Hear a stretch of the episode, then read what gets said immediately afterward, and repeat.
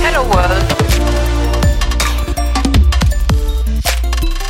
Questo è Noise About Design.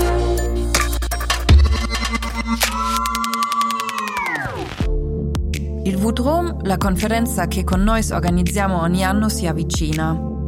Il VTour è in pausa e il programma della conferenza e dei workshop è uscito. Sul sito vdrom.it potete trovare l'agenda completa e tutte le informazioni che vi servono. Seguiteci sui nostri canali per tutti gli aggiornamenti. Ci vediamo il 14 novembre a Tacostiense e il 15 novembre a Picampos? Ma sì, dai, non fatevelo raccontare, venite! Ciao a tutti e benvenuti a questa puntata di Noise About Design. Io sono Carlo Frinolli, Head of Design e co-founder di Noise, e in questo podcast cercherò di guidarvi attraverso storie e tematiche che riguardano il ruolo del design nelle aziende e le sue sfaccettature. Grazie al superpotere che ho, che è notoriamente la supercazzola, mi distreggerò in domande e risposte con i miei ospiti.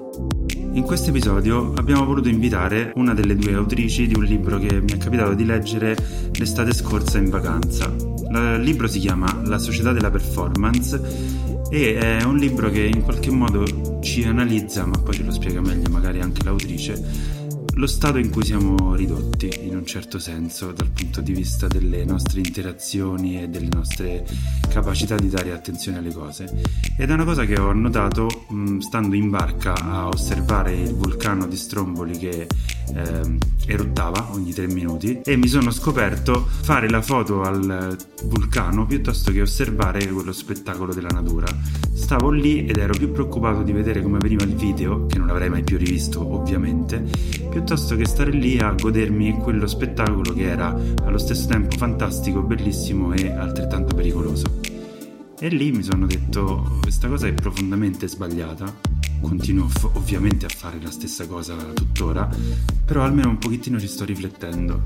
Siccome nella vita, come sapete ormai, facciamo i designer e quindi facciamo delle scelte che di queste cose si occupano e preoccupano e ci sono alcuni autori, altri che ci dicono che possiamo rendere letteralmente attaccate le persone a una piattaforma facendo una serie di scelte, quindi siamo sostanzialmente manipolatori.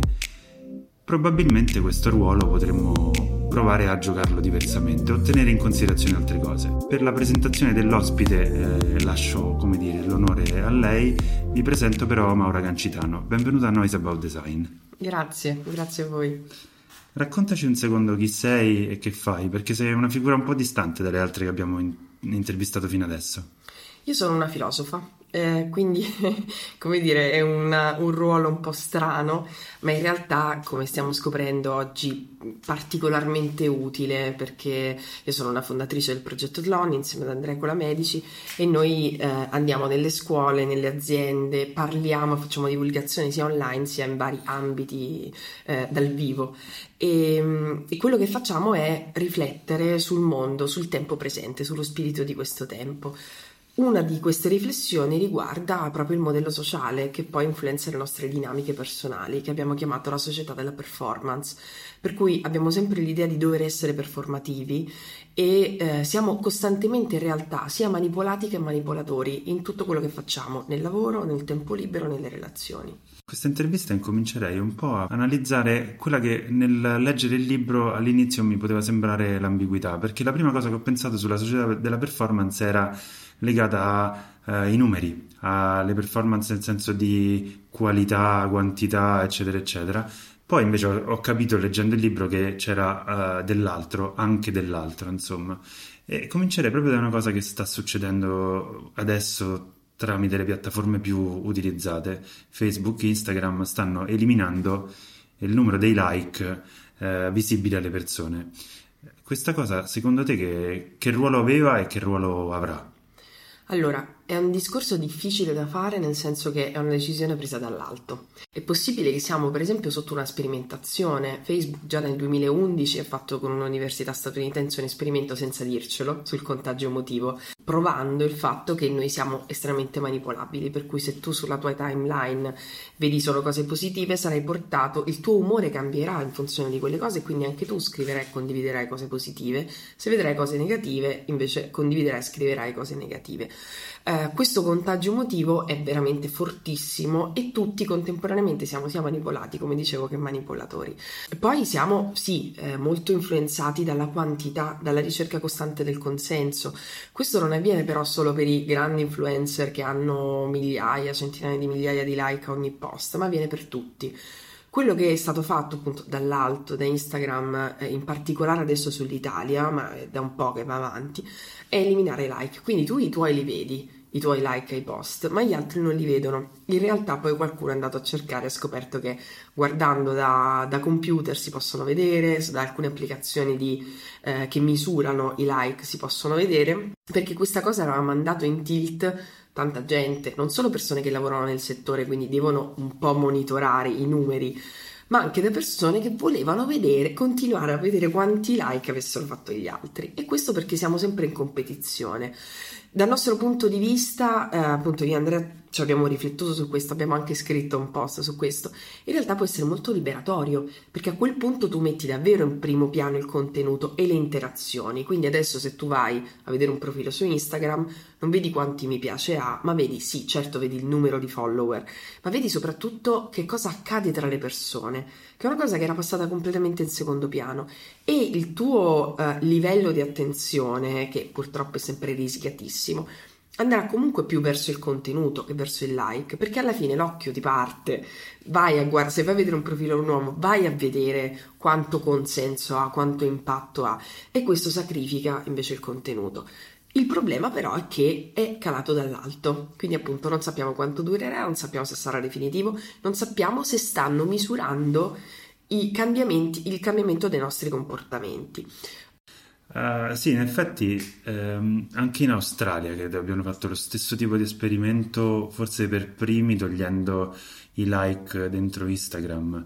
E, ehm, credo che un po' sia anche legato, non so se conseguenza o causa, il fenomeno per cui quando usi certi tag un po' paraculi, se mi permettete il francesismo, incominciano a seguirti delle persone perché poi tu le risegua, eccetera, eccetera. E questo fenomeno ho visto che un pochettino si è rallentato perlomeno. Quindi diciamo le interazioni più famose che c'erano su Instagram, ovvero i like, i follow for follow, i like for like, queste cose qua stanno un pochettino scemando ehm, in favore di altre interazioni. Però al di là di queste due piattaforme che sono sintomatiche sicuramente, però e che hanno sicuramente un ruolo rispetto a come ci comportiamo. Da un punto di vista più ampio, diciamo, allargando un po' lo spettro, che cos'è che succede, che cos'è che dobbiamo tenere in considerazione? Aiutare appunto a cercare veramente quello che ti piace. Okay. Perché in realtà di solito quello che si fa, per esempio se si arriva su una piattaforma nuova, è andare a cercare delle reti di persone e adeguarsi a quel modello di, per esempio, di, di uso della piattaforma. Mm-hmm. Questo chiude secondo me tante prospettive. Accade con i podcast, accade sui social network, accade in tutte quelle nuove esperienze che possiamo fare online che rischiano di appiattire molto la creatività. Quindi quello che si può fare è andare a capire che cosa veramente stai cercando e aiutarti a trovarlo o a crearlo, quindi aprire sempre nuovi, nuove prospettive. Per esempio, noi stiamo notando che su Instagram sempre più persone cercano dei contenuti. Inizialmente Instagram erano foto, erano foto sempre più belle, quasi finte per quanto erano curate, e tutte le persone, anche quelle che non, non utilizzavano Instagram per lavoro, cercavano di creare la foto finta perfetta. Adesso in realtà si sta andando in una direzione, almeno nella bolla in cui ci troviamo noi, in cui magari non è perfetto quello che viene pubblicato, però il contenuto è molto più interessante. Questo apre altre prospettive, perché in realtà queste piattaforme non sono neutre per niente, ti danno sempre una direzione molto chiara dell'usabilità. Per esempio nell'ambito del podcast, il podcast italiano sta esplodendo adesso ma se si va a vedere per esempio quello che accade negli Stati Uniti già da tanti anni, po- sul podcast si possono fare mille cose diverse, le strutture sono diverse, la scrittura è diversa, cioè si possono fare degli audiodoc che sono anche meglio di un prodotto audio-video, che noi siamo purtroppo abituati ad adeguarci a quello che vediamo intorno, quindi a quello che fanno gli altri, a cercare di imitare quello che fanno gli altri. La cosa migliore è offrire sempre più prospettive possibili per fare in modo che le persone esprimano la propria creatività. Questo non so dal punto di vista di un designer se apre nuovi scenari o crea, come dire, solo più complessità, però quello che io vedo, che non so se è un atteggiamento soprattutto italiano, è che proprio ehm, si finisce per imitare su, Insta, su, Facebook si imitano i post che funzionano, su Instagram si imitano i post che le storie che funzionano, lo stesso sui podcast, ma in realtà ci sarebbe molto più da raccontare, molto, cose anche mo, molto più innovative e più rischiose da fare. Quindi probabilmente all'interno dell'usabilità di una piattaforma bisogna mettere le persone nella condizione di rischiare, che è una cosa che nella società della performance non facciamo perché abbiamo paura di performance fallimentari Già. e quindi eh, ci, ci appiattiamo sulla mediocrità. Se tu fossi in grado di poter rischiare, qual è la prima cosa che ti verrebbe da fare?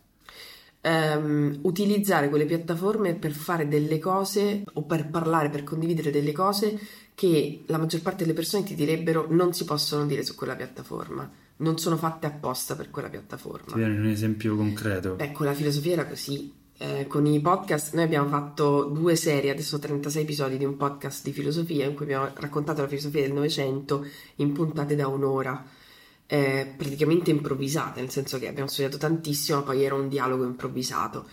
E questa cosa ha funzionato tanto, ma in realtà se tu avessi detto podcast di un'ora su Heidegger, chi se l'ascolta? In realtà ci sono molte più... Eh, il, il fattore di rischio è estremamente importante, senza rischio non c'è creatività. Il rischio ha a che fare col coraggio, il coraggio ha a che fare con la paura. Se non provi un po' di paura per quello che stai facendo, vuol dire che quello che stai facendo è sicuramente uguale a qualcosa che esiste già.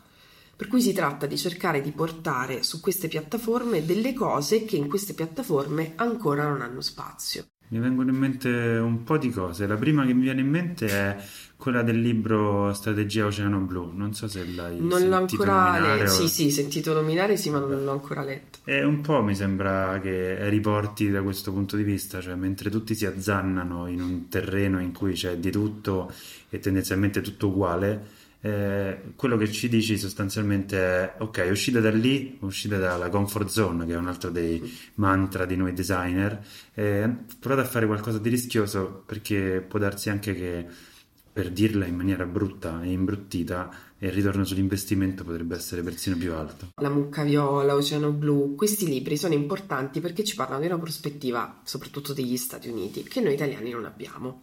Noi abbiamo molto più paura del rischio, sebbene abbiamo una storia che ci racconta invece di quanto, per esempio, quanta letteratura abbiamo avuto, quanta arte visiva. Quindi è importante, per esempio, nel momento in cui fai qualcosa, cercare di, eh, come dire, immaginare la mucca viola, quindi non fare l'ennesimo negozio di sigarette elettroniche. D'altra parte, però, anche quelle performance quindi anche quello è sempre il tentativo di fare qualcosa che diventi, che, che crei un fatturato enorme. Quindi non è che poi gli statunitensi, lo sappiamo bene, alla fine quella società della performance viene da lì soprattutto. Eh, non è che siano salvi, anzi tutto il contrario. Per cui in questo senso si apre un'altra cosa, cioè tu che cosa desideri fare? Cos'è che hai da dire? Qual è la tua vocazione? Noi ci concentriamo tantissimo sul talento, quindi su quello che sappiamo fare, ma in realtà la cosa più importante che una sensazione più che una capacità, è quella della vocazione. Cioè tu sta, desideri stare sul web, posizionarti, fare un podcast per esempio, che appunto secondo me è molto bello oggi perché l'audio è un ascolto molto più intimo che però apre delle possibilità incredibili perché apre proprio delle suggestioni, degli stimoli, ti lascia molto più libertà di, molta più libertà di immaginazione.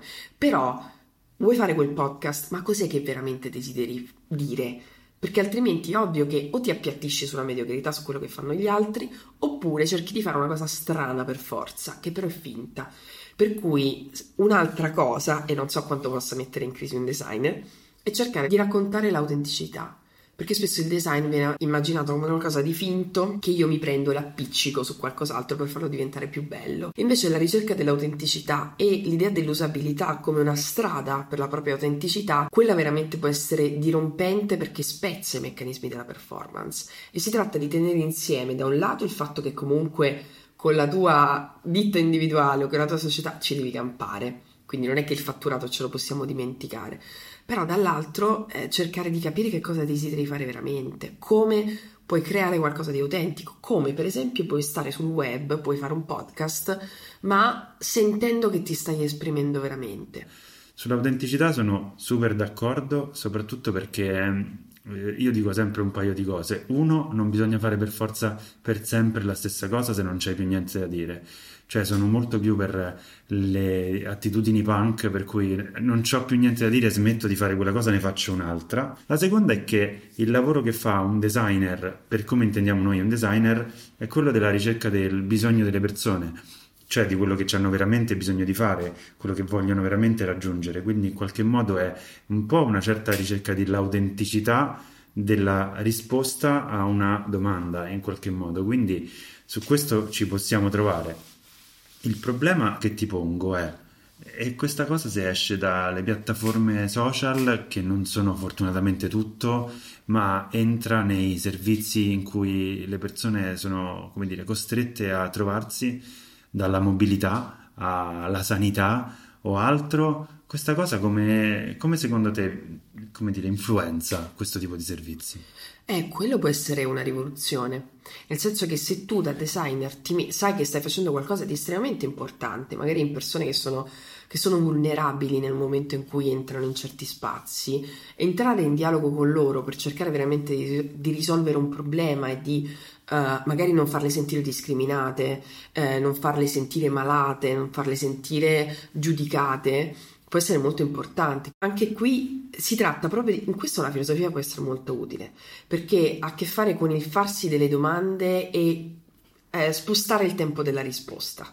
Quindi non cercare immediatamente una risposta, perché purtroppo, come dicevi, la comfort zone, cioè sono delle parole che spesso quando diventano troppo di massa ti chiudono la strada per delle nuove comprensioni. Quindi ormai chiunque parla di uscire dalla comfort zone, però è molto difficile poi riuscire a farlo. In questo la filosofia prende quella parola, la rivolta, ti fa vedere i limiti e ne cerca un'altra, quindi cerca anche di ricostruirne di nuove. Quello fanno soprattutto i tedeschi che poi si inventano le parole e le costruiscono. Eh, in questo senso si tratta proprio di farsi delle domande nuove di saper dialogare con le persone, perché anche lì il modo in cui di solito si dialoga per capire qual è la tua esperienza d'uso è metti una faccina, rispondi a un quiz a risposta multipla, invece si possono creare altri modi per dialogare con le persone eh, che facciano sentire le persone, le facciano tra l'altro sentire le persone ascoltate.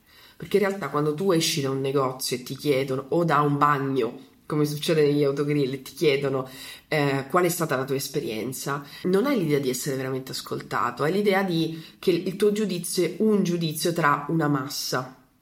Quindi si potrebbe anche cambiare i modi. In tutto questo si tratta di farsi delle domande, cioè proprio di immaginare un altro modo per entrare in dialogo con le persone. Può essere molto utile. Io lo dico sempre, il lavoro è un pretesto. Cioè, in realtà si può esprimere la propria vocazione facendo il designer e, e, cercando di capire come le persone fanno esperienza di una piattaforma, di un prodotto, di un servizio. Um, perché alla fine la vocazione ha sempre un po' a che fare con il mettersi al servizio degli altri. Però devi capire, si tratta proprio di un dialogo, cioè contemporaneamente tu fai sentire le persone ascoltate e fai in modo di dare loro eh, quello che veramente hanno bisogno, però anche tu devi sentire che ti stai esprimendo e che stai facendo una cosa in maniera diversa. Eh, si rischia, quando si, ci si occupa di questo, di eh, andare troppo sul versante tecnico e di non avere mai lo spazio per farsi delle domande. Noi, per esempio, abbiamo collaborato con eh, delle aziende automobilistiche di, di automobili di lusso allora l'idea è anche pregiudizio da filosofi, eh, ma tanto loro figurati se si fanno delle domande. Invece ne hanno un sacco bisogno, perché hanno proprio bisogno di immaginare una cosa che ormai sanno, di cui ormai conoscono benissimo la procedura, in un modo diverso. Questo modo diverso, cioè il modo di fare le domande, il modo di entrare in relazione con gli utenti, cambia moltissimo il modo di progettare, quindi anche il prodotto finale.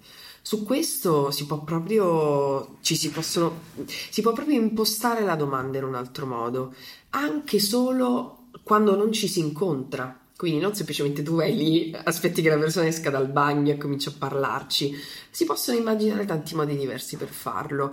E quindi sì, è una domanda che non ha una risposta, ne può avere tante diverse, però è una domanda che bisogna farsi, perché spesso in questi lavori molto tecnici eh, non si ha tempo per farsi delle domande e si ha anche paura spesso di farle. Sì, questo è assolutamente vero.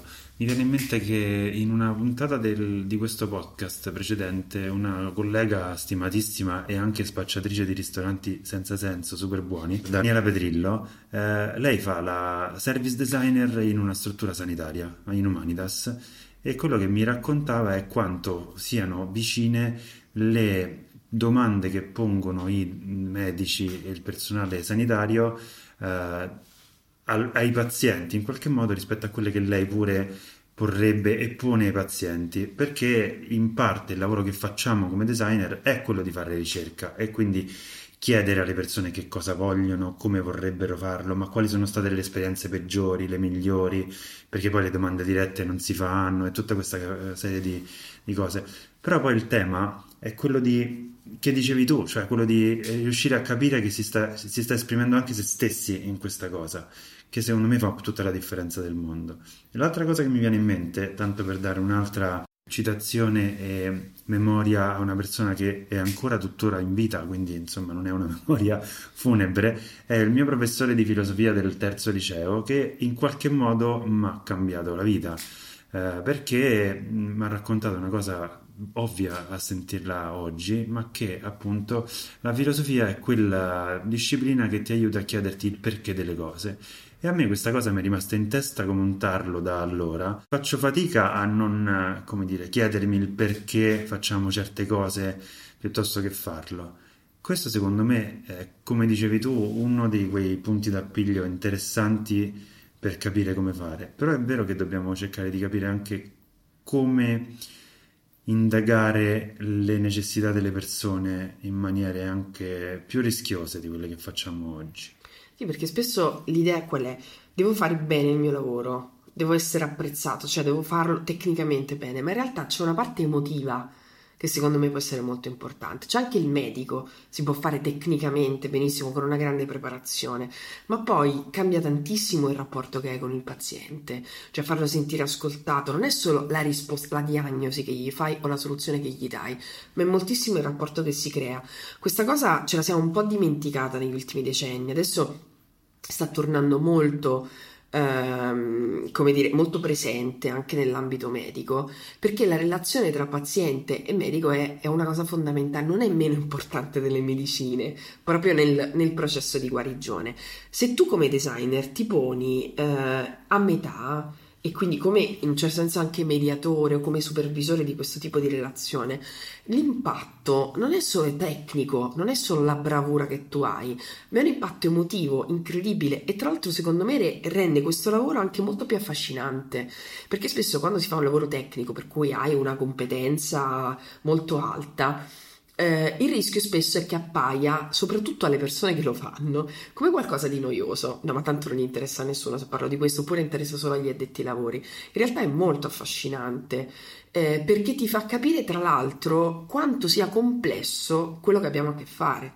Cioè noi abbiamo a che fare quotidianamente quando usciamo di casa con delle cose che le persone hanno pensato, anche semplicemente il modo in cui sono scritte le pubblicità, il modo in cui sono immaginati i tram, che sono molto più complesse di così, hanno comportato tanta fatica, tante domande, tante soluzioni di problemi molto più di quanto immaginiamo. Ed è la ragione per cui secondo me un po' come si fa molto adesso con la divulgazione scientifica è importante non parlare di questi temi solo da detti lavori ma anche a delle persone che sono utilizzatori quindi, per esempio, voi fate questo podcast per gli addetti ai lavori, ma sarebbe interessante, ovviamente non si può fare allo stesso modo, perché il target è diverso, però immaginare di raccontare, come accade per, anche con tante conferenze TED, questi lavori a delle persone che ne sono utenti ma non lo sanno perché in realtà sono eh, appunto è un po' è tutto quel anche lavoro dietro le quinte che spesso non si vede, quello che succede anche col cinema, con la televisione, con tutti, tutto quello per cui tu vedi solo alcune persone, non vedi le centinaia che ci sono dietro. Perché lì capisci che in tutti i lavori eh, cioè il modo di farlo fa la differenza e quindi il modo in cui lo stai facendo, le emozioni che ci metti e questo secondo me, soprattutto quando si parla di emozioni, cambia moltissimo anche il fascino che quel lavoro può avere.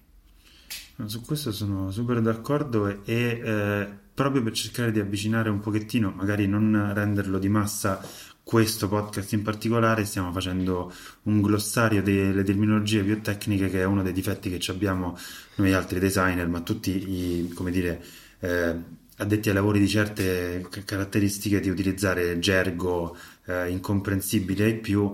Eh, ci stiamo ponendo il problema di fare un uh, piccolo glossario puntata per puntata dei termini diciamo più difficili da, comprendere, insomma quello poi lo trovate sul sito eh, su ogni puntata che pubblichiamo o pubblicheremo, insomma. Su questo un, un, punto me lo sono posto e sono super d'accordo con te, se ce la raccontiamo sempre tra di noi faremo un'elite di persone che sarà sempre più brava a fare tutta una serie di cose, però diventerà del tutto impermeabile la società per cui lavoriamo. E questa cosa è male perché poi ce la ritroviamo sulle spalle e creerà ancora più distanza tra le elite e, eccetera insomma una cosa che mi è venuta in mente guardando in un festival di musica indipendente a Roma qualche mese fa, in cui questo è l'anno, diciamo così, lo dico un po' cinicamente, però non vogliatemene male, l'anno dell'ambientalismo in qualche modo e nel festival organizzato da spazi occupati, eccetera, eccetera, erano tutti molto molto attenti a non buttare carte per terra e il parco era completamente pulito. In alcune altre occasioni, anni prima, questa cosa non succedeva così. La riflessione che ho fatto lì in maniera del tutto, come dire, estemporanea, anche qui illazioni, è siccome ci stiamo occupando politicamente di questa cosa, in questo momento adesso abbiamo imparato anche a tenere puliti gli spazi. Ora, queste persone che fanno tutti questi percorsi in qualche modo sono sempre un piccolo, uh, come dire, cerchio ristretto di persone e il resto? Cioè il resto delle persone a cui dovrebbe arrivare questa roba, quando gliela, come dire, svuotiamo contro? Cioè quando è che cerchiamo di far allargare questa sensibilità? Perché se poi facciamo i, come i circoli virtuosi è fighissimo, eh? però poi sì, e poi tra l'altro lì si fa la guerra a chi è più ambientalista dell'altro, ah. come accade t- con tutte queste cause, chi è più femminista dell'altro, chi è più, succe- chi è più sindacalista dell'altro, eccetera, eccetera. E, allora, in questo caso bisogna avere, live- per esempio nel marketing si dice che ci sono gli early adopters, appunto il 10-13%, poi c'è la massa, cioè quando si ragiona con grandi numeri eh, è molto chiaro che ci sono delle persone che adottano un certo stile di vita subito, altre persone che hanno molta più difficoltà. In questo senso ehm, si tratta di non eh, veramente non, non, dare l'idea che devi raggiungere la perfezione, ma accompagnare al cambiamento delle abitudini. Io questa cosa l'ho vista, per esempio, io vengo da un paesino siciliano in cui era abitudine, eh, non lo facevano tutti ovviamente, ma molte persone andavano a lasciare i sanitari, materassi, lavatrici in delle zone magari di periferia, ma li lasciavano lì. Adesso c'è la raccolta differenziata. La raccolta differenziata funziona perché tra l'altro non è più possibile ehm, buttare la spazzatura da un'altra parte. Ci è voluto molto tempo, cioè ci, vuole, ci sono voluti un po' di anni, ci sono ancora dei problemi a livello tecnico, ma quella cosa funziona. Funziona perché piano piano sono cambiate le abitudini di massa, quindi quelle abitudini possono cambiare. Ogni volta noi pensiamo, proprio nel, soprattutto negli, da, dalla rivoluzione industriale, che certe cose non cambieranno mai. L'altro giorno sentivo un, eh, una persona che diceva quando ven- vennero proposte le auto eh, si pensò che tanto non, nessuno le avrebbe mai usate perché le carrozze erano molto più comode, erano fatte apposta per quelle strade. In realtà abbiamo capito che le cose sono cambiate. Ecco, anche con tanti comportamenti quotidiani le cose possono cambiare. Secondo me non, non cambiano se tu costringi le persone cambiano se tu dai l'idea alle persone che, sono, eh, che ci può essere un percorso di cambiamento, che non deve essere immediato e uguale per tutti, perché per qualcuno può essere molto difficile imparare a comportarsi in un altro modo, però d'altra parte cambiano se dai delle regole. Se tu entri in un luogo e la regola è buttare la plastica in un posto, carta in un altro, umido in un altro, indifferenziato in un altro, eh, magari all'inizio vedrai che, che, ci sarà il caos e quindi ti ritroverai la carta nella plastica. Però man mano, attraverso tra l'altro tutta una serie di, eh, di strategie che puoi mettere in pratica, vedrai che nel giro di un po' di tempo le persone cambieranno l'abitudine e, e addirittura comincerà a dar loro fastidio che non ci si era differenziata, dar loro fastidio di, proprio di mettere insieme le cose. Questo cambia nel corso del tempo, però secondo me si può fare. Si fa non eh, dando l'idea alle persone, questo probabilmente nel vostro lavoro è molto importante, di essere sorvegliate, di essere controllate, eventualmente punite. ma eh, di avere proprio un dialogo, cioè perché lo sto facendo? Qui si fa una raccolta differenziata per questo motivo.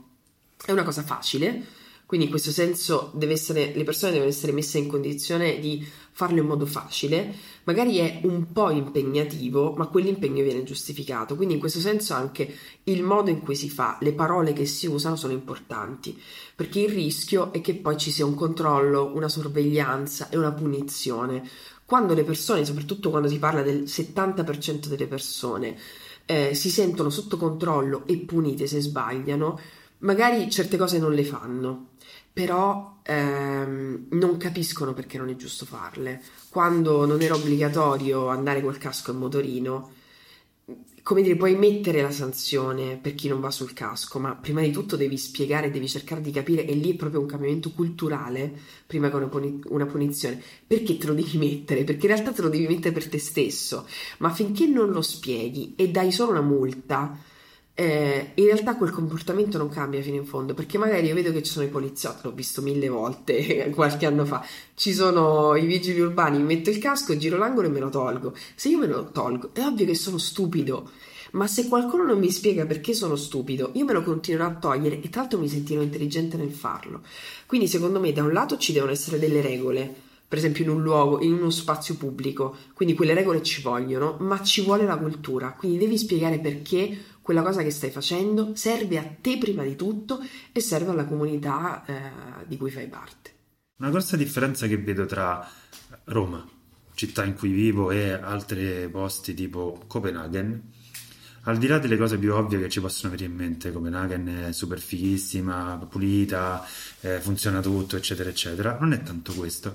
La cosa che ho notato, la differenza grossa che ho notato è che lo spazio pubblico, o meglio, la percezione dello spazio pubblico eh, a Copenaghen, come potrebbe essere qualunque altro posto, quasi qualunque altro posto tranne Roma, è quella che lo spazio pubblico è uno spazio di tutti la percezione che vedo nello spazio pubblico a Roma, che è il contesto che vivo, ma non credo che sia solo Roma, è che lo spazio pubblico è uno spazio che è di nessuno. E questa percezione che le persone hanno implica che non si crea quel meccanismo, come dire, di come contagio interno per cui c'è questa cosa che si fa così e anche tu la devi fare così perché tutti la dobbiamo fare così. Quindi, siccome lo spazio pubblico è di nessuno, la carta la butto per terra perché tanto qualcun altro la, la pulirà, qualcun altro la toglierà. Non so, tu su questa cosa che ne pensi? Di Puoi que... anche insultarmi, ovviamente. No, no, no, sono perfettamente d'accordo. Tra l'altro di questo ho parlato anche appunto quando si parlava di paesaggi urbani, di, di urbanistica, perché eh, noi ci siamo purtroppo, eh, come dire, chiusi in casa. Quindi per noi è molto importante il nostro spazio privato quello lo curiamo moltissimo, però, perché lì ci sentiamo al sicuro, però quando andiamo negli spazi pubblici è sempre più difficile percepire che sono nostri, anche per esempio quando andiamo in giro per strada, cosa cerchiamo quando dobbiamo raggiungere un luogo? La via più breve in cui ci sia meno traffico, ma in realtà spesso ci perdiamo per esempio la percezione di meraviglia che possiamo avere quando raggiungiamo un posto, anche l'idea di perdersi. Oggi è sempre più difficile perdersi, perché noi dobbiamo essere perfetti, proprio performanti nel percorso che facciamo. Questo è un grosso problema, perché in realtà lo spazio pubblico è uno spazio condiviso. È ovvio che è difficile starci, però è uno spazio che mi riguarda, cioè se la strada è sporca e e, e, cioè quella strada è mia e insieme di tutti gli altri, quindi è qualcosa che mi riguarda. Se io butto una carta per terra, in realtà è come se sporcassi casa mia. Quindi cioè, è come se lasciassi le carte in giro a terra a casa mia. Perché a casa mia mi dà fastidio fuori no?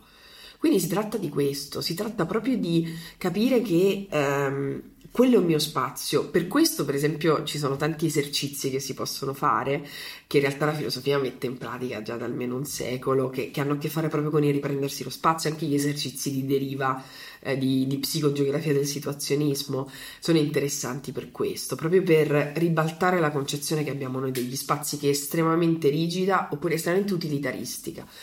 Eh, ma eh, questa cosa è, è, è, vera, è, come dire, sono pienamente d'accordo ed è un grosso problema perché poi porta a una, una discesa totale e quindi si va proprio costantemente a ribasso.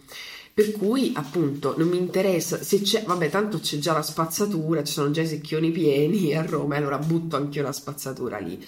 Se non lo faccio, tra l'altro, eh, vengono, vengo reputato stupido o appunto buonista o esagerato, ma in realtà queste buone pratiche sono un contagio positivo. Quindi il fatto di comportarsi in un certo modo è importante. In questo, secondo me, è molto importante lavorare a livello di quartiere, a livello territoriale, anche con quelle che si chiamano social street. Noi, per esempio, siamo andati a Gratosoglio, un quartiere di periferia di Milano, perché lì c'è stato un esperimento di, eh, proprio di mh, qualche modo riqualificazione, rigenerazione di quello spazio, per dare delle impressioni. Quindi lo scopo non era renderle rendere lo spazio più utile, ma rendere lo spazio più bello. Quindi, se tu ti affacci e vedi solo la strada o vedi solo i secchi dell'immondizia, hai per esempio una certa condizione, cioè magari continui a pensare che, che, quartiere brutto che sono venuto a vivere.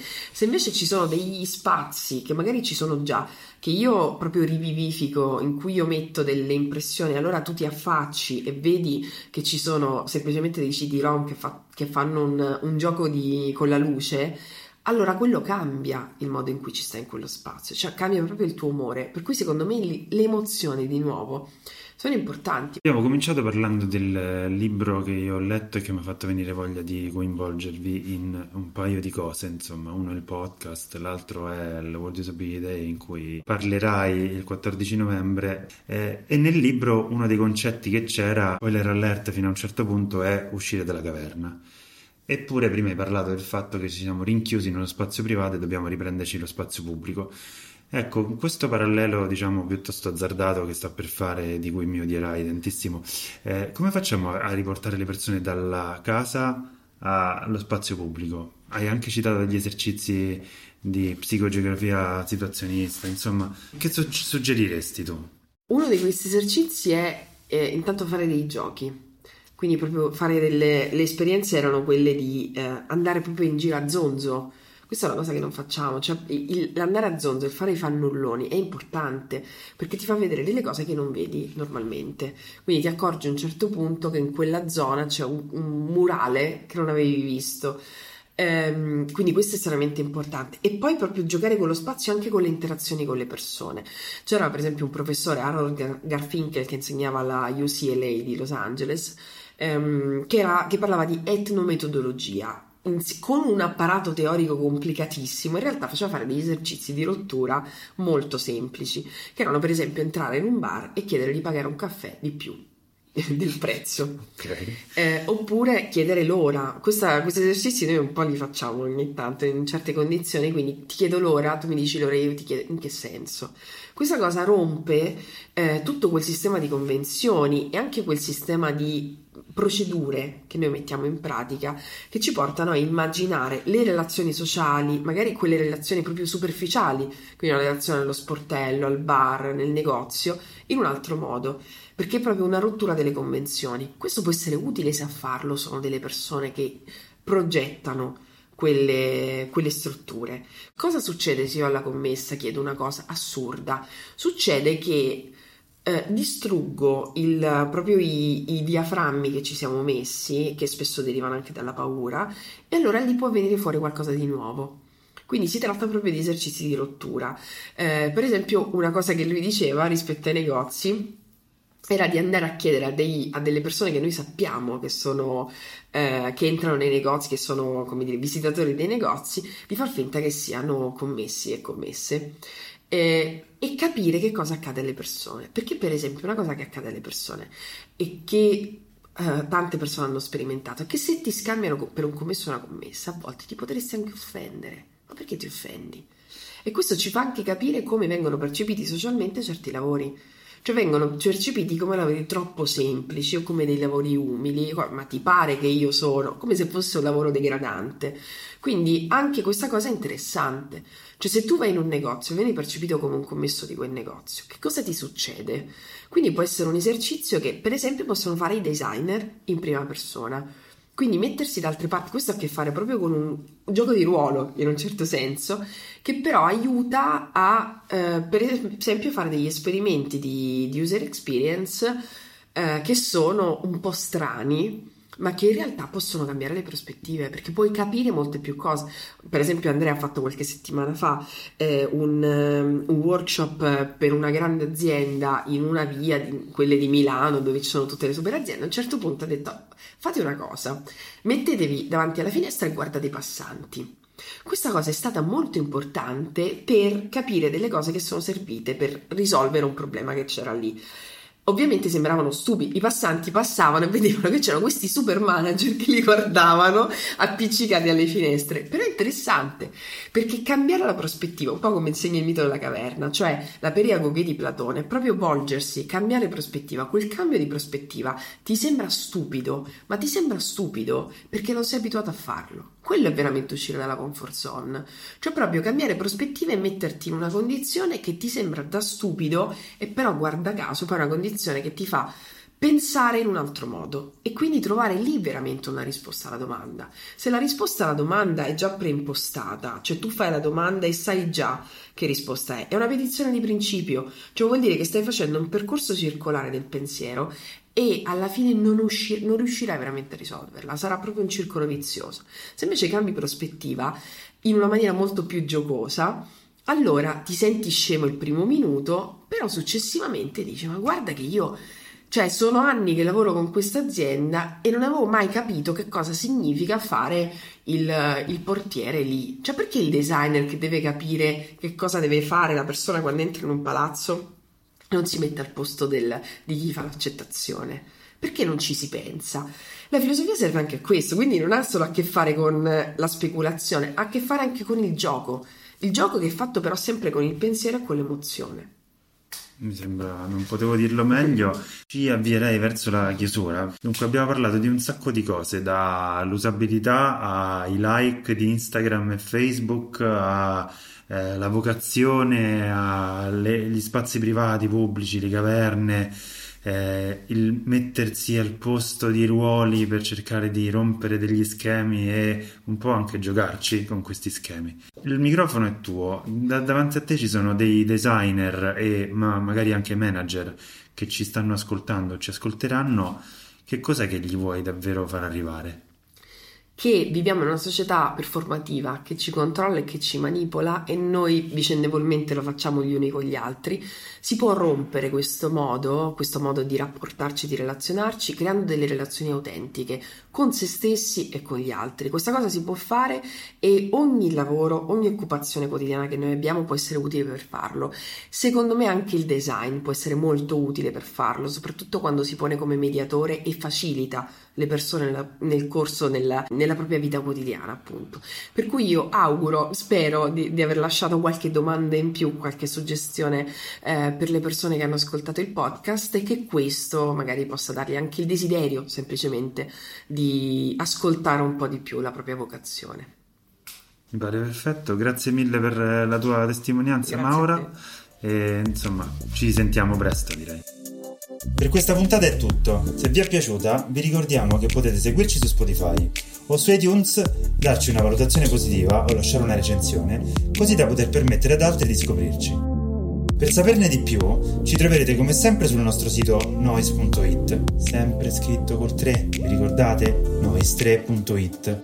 Sul mini sito di Noise About Design, all'indirizzo podcast.noise.it, su Spotify e iTunes appunto, ma anche su Spreaker.com, mentre potrete leggere su medium.com gli approfondimenti sulla puntata, oppure seguirci sui social, la pagina Facebook di Noise, la pagina di LinkedIn e l'account di Instagram come We Are Noise.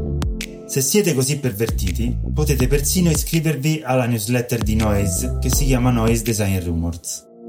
A presto e ricordatevi che la risposta è sempre 42.